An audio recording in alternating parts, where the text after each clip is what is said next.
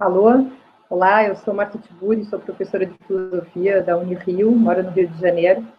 Quero agradecer o convite do Flávio, Conrado, para participar dessa, desse momento de conversa no Festival Reimaginar. É, quero parabenizá-lo pela iniciativa e das pessoas que organizam esse festival.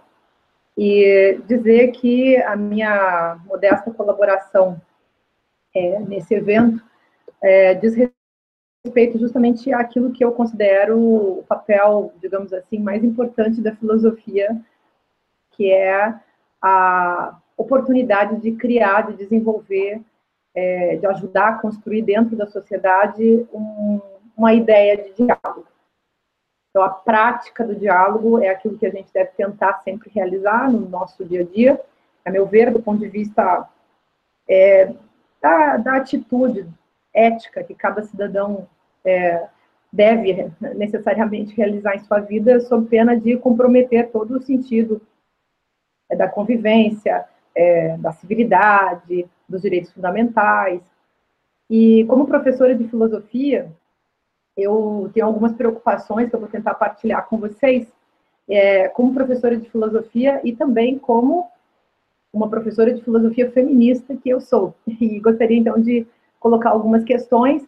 É, é muito interessante é, falar desse ponto de vista, desse lugar, né, da, da professora de filosofia, porque esse é um lugar que não é o do pastor, que não é o do padre, não é o da freira, não é o lugar do, do evangélico, não é o lugar do religioso, uh, não é o lugar do católico, não é o lugar do protestante, não é o lugar de nenhuma crença, é o lugar só do questionamento. Então, é, vou tentar colocar para vocês isso, tendo em vista que aquilo que eu vou dizer se constrói dentro dos limites daquilo que eu estudei, daquilo que eu venho pensando, do meu autoquestionamento, da tentativa que é sempre muito difícil de realizar também uma autocrítica, que, a meu ver, é um dos aspectos também mais potentes, mais interessantes dos nossos estudos sobre filosofia. É, uma coisa também que eu acho importante de dizer é que, quando a gente fala em filosofia e, e trabalha com essa ideia de, de organização, digamos assim, da dúvida e do questionamento, a gente fala de filosofia sempre do, também de um ponto de vista que já é condicionado pela história e pelos limites de cada um. Esses limites são tanto objetivos quanto subjetivos, e, a meu ver, ter consciência disso é, melhora um pouco o lugar a partir do qual eu falo. Então, é um, um lugar de uma exposição muito pessoal, sempre, por mais que possa haver argumentos e possa haver uma preocupação com dizer algo que possa fazer sentido para os outros, é algo sempre também, ao mesmo tempo, muito limitado e cuja visão desse limite pode justamente melhorar a expressão daquilo que se quer dizer.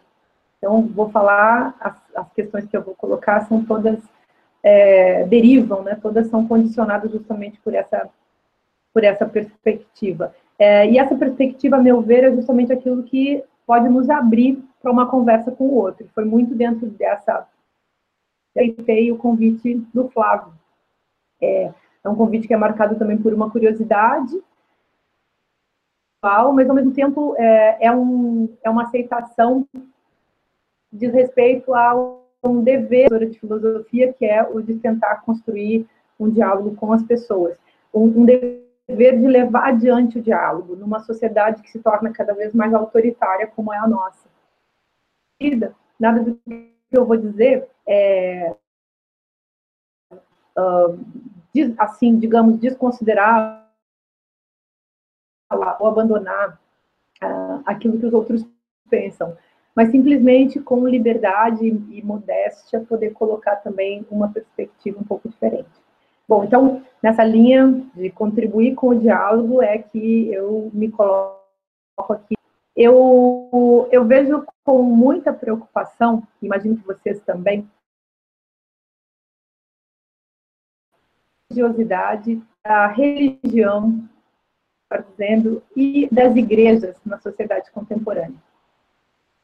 É, do meu ponto de vista, a, a instituição igreja, dessas formas, é uma instituição é, como outra qualquer, no sentido de que todas as instituições administram algum aspecto da vida da instituição. Por exemplo, a escola é uma instituição que administra o conhecimento.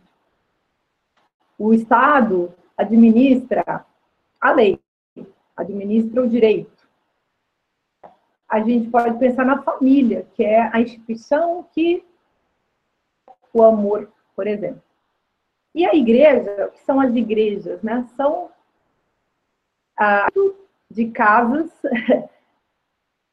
é, no contexto geral, administram a fé das pessoas.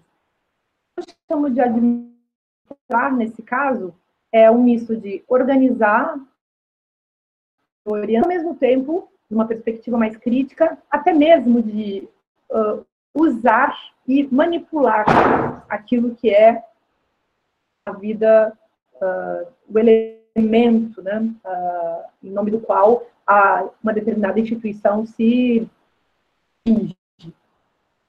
É, eu vejo com muita preocupação o que as igrejas, é, as igrejas, sobretudo, pensando nos grandes monoteísmos, né, a forma como elas administram a outra, sou contra, nesse sentido genérico, porque, afinal de contas, sou pela liberdade de ação, pela liberdade de expressão, desde que há, evidentemente, e acho claro que o limite do respeito é uma questão também para ser pensada, mas eu penso em respeitar, sobretudo, direitos fundamentais, de expressão como um direito. E, e vejo que a crítica, considerada sobretudo como uma crítica, não abstrata, mas uma crítica concreta, uma crítica imanente, aquela crítica que a gente faz por dentro, para analisar um objeto, que essa crítica faz parte também da ideia de liberdade de expressão. Eu vejo com muita preocupação o crescimento das igrejas no mundo. É, acho que as igrejas um, sempre administraram, então, nesse sentido, a fé das pessoas, e do meu ponto de vista, há, no contexto da, dessa administração da fé das pessoas, uma, vamos dizer assim, uma má administração dessa fé, que inclusive transforma certas igrejas ou certas religiões num grande processo de violência contra a fé dos outros. Me preocupa isso hoje. Há, há, há religiões e há posturas relacionadas à fé, e, inclusive, é, talvez até mesmo de grupos inteiros, que consideram que a sua é inferior à fé dos outros. E quando as igrejas sustentam isso, talvez elas comecem a transformar a sua administração da fé, o contexto dessa construção da administração da fé, também nunca se faz, a meu ver, tão sozinha, né? Tão sobre um jogo do poder, do dispositivo de poder que a igreja organiza. Mas eu uh, uh, falo isso para a gente levar em consideração que a própria igreja pode se transformar ela mesma num dispositivo, em vez de, de administrar a fé, uh, age uh, produzindo uma má fé. E aquilo que faz produzir a má fé é também já Um, um processo no qual a má-fé entrou em jogo. Eu fico sempre pensando, não estou querendo colocar isso para, enfim, a, afirmar nada dogmaticamente, apenas para perguntar mesmo o que, que é a fé para as pessoas que vivem a experiência da fé e em que sentido essa fé é boa, assim, democrática, que inclui o outro, e em que sentido a fé é uma coisa ruim, ou seja, é um tipo de é, violência que se faz, inclusive, em relação à inteligência do outro. E estou colocando a fé nesse contexto é, de uma subjetividade, quer dizer, há pessoas que têm muita fé, ou fé em deuses, ou fé é, em fatos, ou fé em teorias, e há pessoas que têm muito pouca fé. Mas, nesse caso, o que será que é a fé? Essa fé que a gente pode confiar, que é uma fé erótica, vamos chamar assim, produtiva, uma fé que me faz é, por exemplo, ter confiança no, nos outros, ter confiança no futuro, é, que me fazem, no caso, ter confiança em deuses, ou em Deus, ou em espíritos, ou em almas, ou em instâncias superiores, ou a, a nossa, diferentes, é, paralelas, tanto faz. Se a gente pensar nisso, é, o que seria a administração da fé que transforma a fé numa má fé?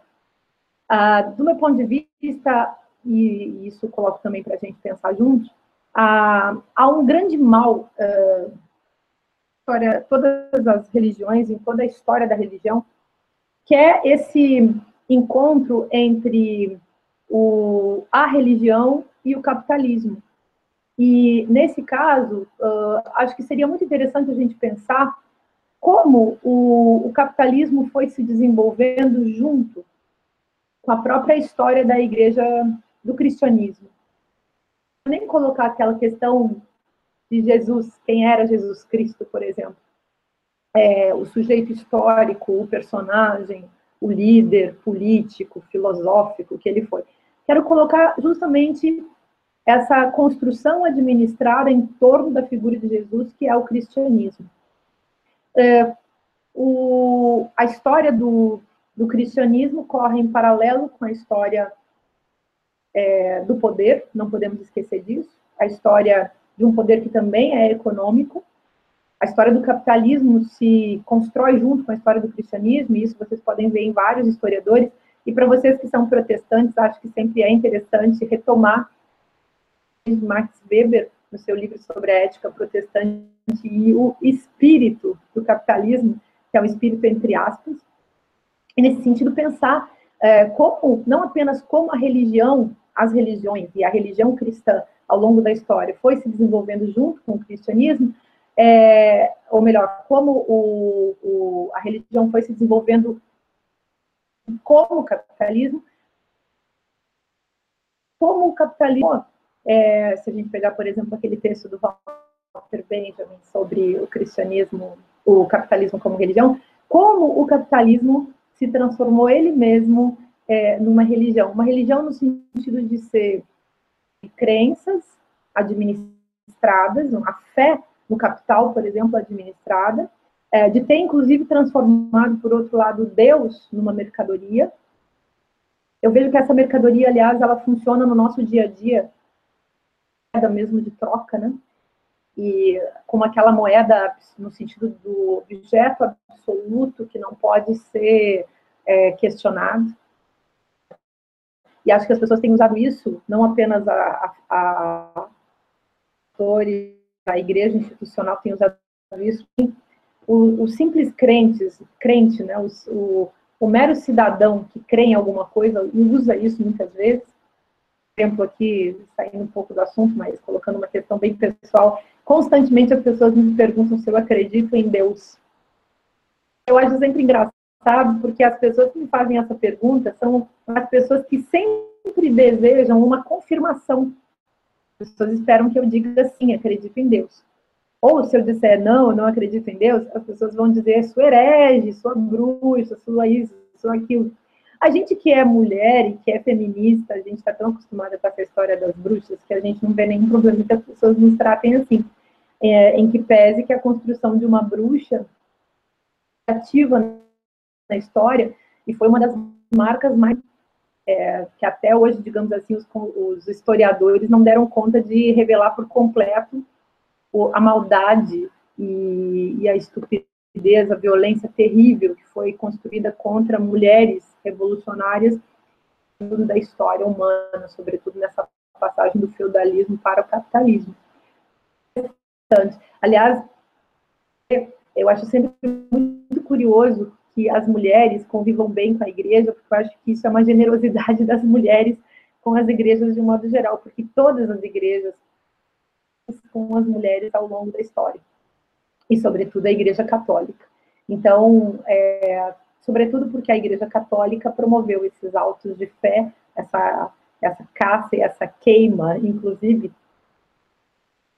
falando, né, de muitas mulheres ao longo da história. Mas nenhuma igreja conseguiu, com rigor, com cuidado, com atenção generosa, portanto, um, muito menos o cristianismo, que sempre pregou o amor, não pregou o amor pelas mulheres, e, e acabou uh, produzindo uma tremenda misoginia, misoginia que não ajudou em nada as mulheres. Portanto, eu me questiono também como é possível que as mulheres consigam conviver tão bem, consigam conviver tão bem com a fé cristã e com as igrejas. Eu mesma dei aula sempre em universidades é, confessionais, é, católicas e protestantes, e nunca vi problema nenhum na fé das pessoas, bem acolhida nessas universidades. Sempre me questionei, era possível que as mulheres não se dessem conta do que a igreja fez com elas, a ver também com o fato de que as mulheres é, rejeitam esse sentido histórico, até porque Uh, aprofundar no senso histórico dessas questões pode trazer muito sofrimento às pessoas, né? Então, essa é uma questão também para a gente se colocar. Mas voltemos à questão da relação entre cristianismo e capitalismo. Eu vou também finalizando as minhas colocações para que a gente possa pensar, enfim, tudo isso está aberto ao questionamento. Eu colocava essa questão uh, relativa ao texto do Walter Benjamin, Capitalismo como Religião, porque ele não vê apenas no cristianismo uma forma de capitalismo, ele vê justamente no capitalismo uma forma religiosa. Pensa num absoluto que equivale a um capital, um, a gente imagina assim que um Deus bacana, uh, que realize a excelência da própria ideia de Deus, jamais poderia ser um Deus pelas pessoas de uma forma má, ou seja, É, coloco nesse sentido que transformar o Deus em capital, ou tratar Deus como capital, ou tratar o capital como Deus é um ato de má fé. E Benjamin também coloca ali, é, nesse texto, é, o caráter é, de culto, o caráter de culto das próprias mercadorias, e aí a gente pode voltar a Marx e pensar no fetichismo da mercadoria, na, nessa ideia luminosa, né, do caráter da mercadoria. Mas também uma outra questão que é bem fundamental, que é a questão do ritual. O capitalismo é todo um ritual que é praticamente religioso, no sentido religioso no sentido freudiano, inclusive, né? A gente fazer esse link pensando que ah, uma neurose obsessiva, por exemplo, o consumismo, será que ele não pode ser uma neurose obsessiva nesse sentido, uma compulsão? Que em tudo é análoga com as compulsões religiosas, daquela ideia, por exemplo, de ficar rezando, é, rezando uma oração qualquer que se repete, se repete, se repete, se repete. Alguns podem dizer isso é simplesmente um mantra. Outro... Eu não vou dar isso como definitivo, mas gostaria de colocar essa questão. Será que os nossos atos de consumo, eles não têm também nexo, eles não fazem link direto? Questão repetitiva, de, que não pode parar sob pena de cancelar a própria subjetividade, de causar um mal-estar profundo naquele que, tipo de...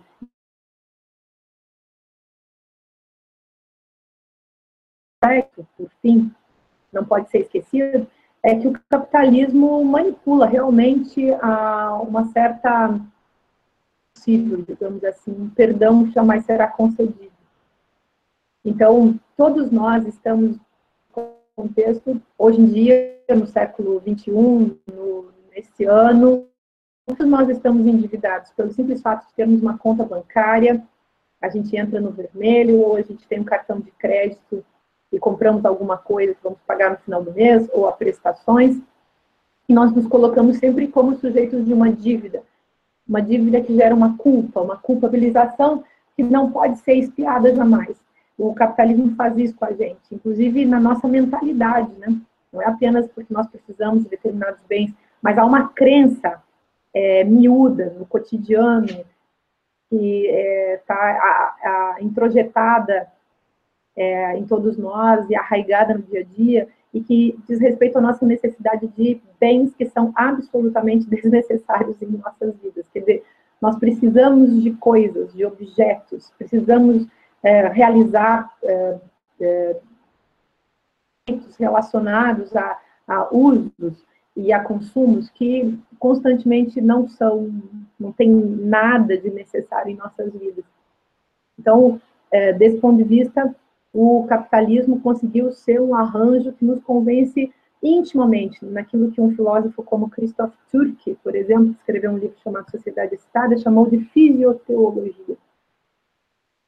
Nós somos convencidos é, pela publicidade vigente, pela televisão, pelos meios de comunicação de massa de modo geral, pelas redes sociais, pela internet, enfim, com essa avalanche de choques, de estímulos que a gente recebe diariamente, nós somos convencidos, íntimo, no imo do nosso ser, a é, tanto termos práticas de compra e de, de consumo, no sentido mais estrito, de objetos e de bens, mas nós conseguimos também transformar a nossa linguagem num, num processo, digamos assim, num arranjo em que há uma hiperprodutividade, uma emissão compulsiva de informações diariamente, não apenas por parte desses mecanismos, dessas corporações que enviam notícias para nós, é, ou constroem, enfim, informações, mas também do, do nosso próprio ponto de vista, nós como sujeitos, como pessoas, cidadãos comuns no cotidiano, nos achamos na obrigação de encher o Instagram de fotos, de encher o Facebook de notícias, de viver no Twitter, arranjando uma frasezinha de cento e quarenta caracteres para colocar por ali, como se isso é, fosse uma obrigação nossa, como se nós não pudéssemos mais existir fora disso. Então, nós somos capturados num lugar que junta o nosso corpo, me faz ficar, por exemplo, na, na frente de um computador, na frente de, um, de uma televisão o dia inteiro, na frente de uma rede social qualquer, emitindo informações, fazendo uma troca é, compulsiva e obsessiva. E, e isso, é, de, tanto no que concerne ao nosso corpo, e também no que concerne às nossas produções de linguagem. Então, é, todo o meu ser, teofisiologicamente, que está envolvido com essa... É, com essa produtividade e com esse consumismo da linguagem. E a linguagem, inclusive, se torna uma mercadoria, nesse sentido de começar a valer também como uma moedinha de troca. Então, você vai ali no Facebook e você dá um like, uma curtida, e essa curtida é como se você colocasse uma moedinha no cofrinho do outro. E você espera, da mesma maneira, que alguém coloque essa moedinha da curtida no seu cofrinho. Por quê? Esse cofrinho é o desejo. É o desejo que tem sido conspurcado, que tem sido deturpado pela própria internet, que não tem nada de ingênuo, que é um, um dispositivo de poder super impressionante, justamente o nosso corpo, a nossa alma e a nossa linguagem ao mesmo tempo. Nesse sentido, a internet é também uma religião. Nessa questão, então, qual seria a diferença da experiência religiosa para as pessoas que levam religião? Questão importante em suas vidas, e a sua igreja, importante em suas vidas, e essa banalização, digamos, religiosa das redes sociais, do capitalismo é, no cotidiano. Será que a gente pode dar uma outra resposta ao texto de Walter Benjamin? Será que a gente pode realizar uma religião que não seja capitalismo? De é, viver para além do capitalismo? Pergunta para vocês, espero que possa discutir isso é, juntos, num diálogo mais tete a tete mesmo. Muito obrigada, obrigada ao Flávio, e continuem aí uma, com boas conversas, é, pensando sempre, pensando cada vez mais com capacidade de crítica e com uma reflexão que seja capaz de mudar as nossas vidas.